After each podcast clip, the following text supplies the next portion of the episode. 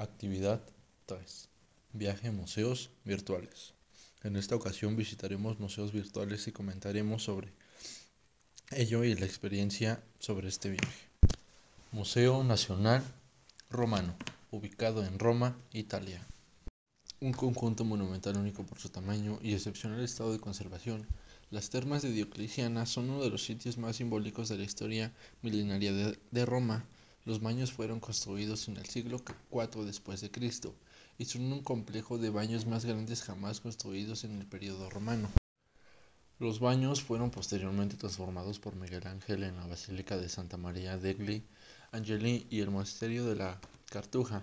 Albergan el Museo Nacional Romano desde su fundación en 1889 el pequeño claustro alberga documentos únicos sobre cultos religiosos en el mundo romano, mientras que el gran claustro de Miguel Ángel, un inspirado oasis de paz y silencio, alberga más de 400 obras que incluyen estatuas, relieves, altares y sarcófagos de diferentes monumentos romanos. El complejo también alberga tres museos imperdibles, el Museo de la Comunicación Escrita de los Romanos, el Museo de la Protohistoria de los Pueblos Latinos y el Museo Virtual de la Villa de Libia. Museo Gipsoteca Antonio Canova. Ubicado en Italia, Posagona es el pueblo donde nació el gran escultor neoclásico Antonio Canova. Todas estas obras Canova se guardan dentro de los hermosos edificios que crean el ambiente perfecto para admirarlas. Estas joyas arquitectónicas son la casa del siglo XVIII, construidas por los expertos canteros y canteros de la zona, la gipsoteca del siglo XXI de Francesco Lazzari, la estructura del siglo XX añadida por Carlo Escarpa y Luciano Gemín, el gran templo a pocos metros lejos del lugar de nacimiento de Canova, diseñado por el artista para servir como la iglesia local. Es un lugar animado e innovador donde todos pueden descubrir el genio de Canova y sumergirse en la cultura a través de talleres, reimaginaciones, guías, viajes, recorridos virtuales, publicaciones y mucho más. Pérez Elís es un artista indisoluble del contexto del cual brota una América Latina caracterizada por más que un hecho cumplido por la voluntad de ser.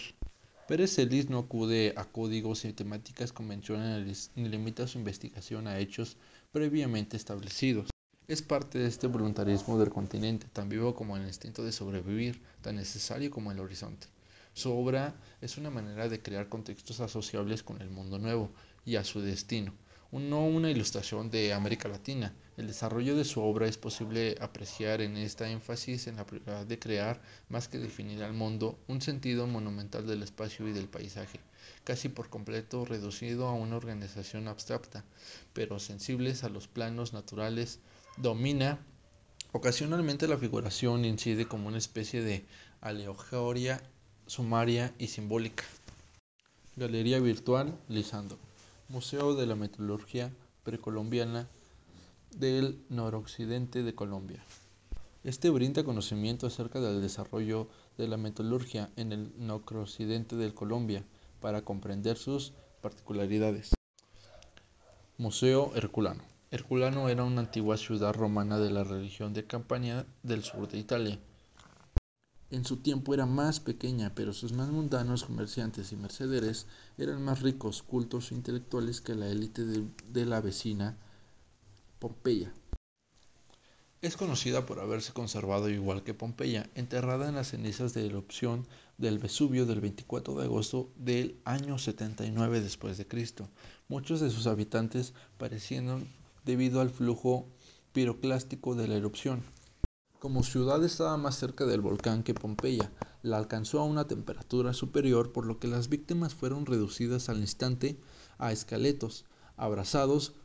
Fue declarado Patrimonio de la Humanidad por la UNESCO junto con Pompeya y otros yacimientos arqueológicos de la zona en 1997. En 1709, Emanuel Mauricio de Lorena, duque de Elbeuf, mientras construía su residencia de la costa de Porticio oyó hablar sobre un hombre que había descubierto mármoles y columnas antiguas mientras cavaba un pozo en las cercas de la ciudad de Resina. En esta experiencia viajando por los diferentes museos que existen en la web, nos podemos encontrar con bastante información, pero la visualizamos de la misma manera, más no física, más no con la misma sensación, más no con la misma inspiración. La información pues la podemos ver visualmente muy bien. En este caso, eh, las, los museos virtuales para mí no son una opción o no es algo que me agrade en este confinamiento que por la pandemia, ¿no? Pero son herramientas que podemos usar para un distractor, para mayor información cultural.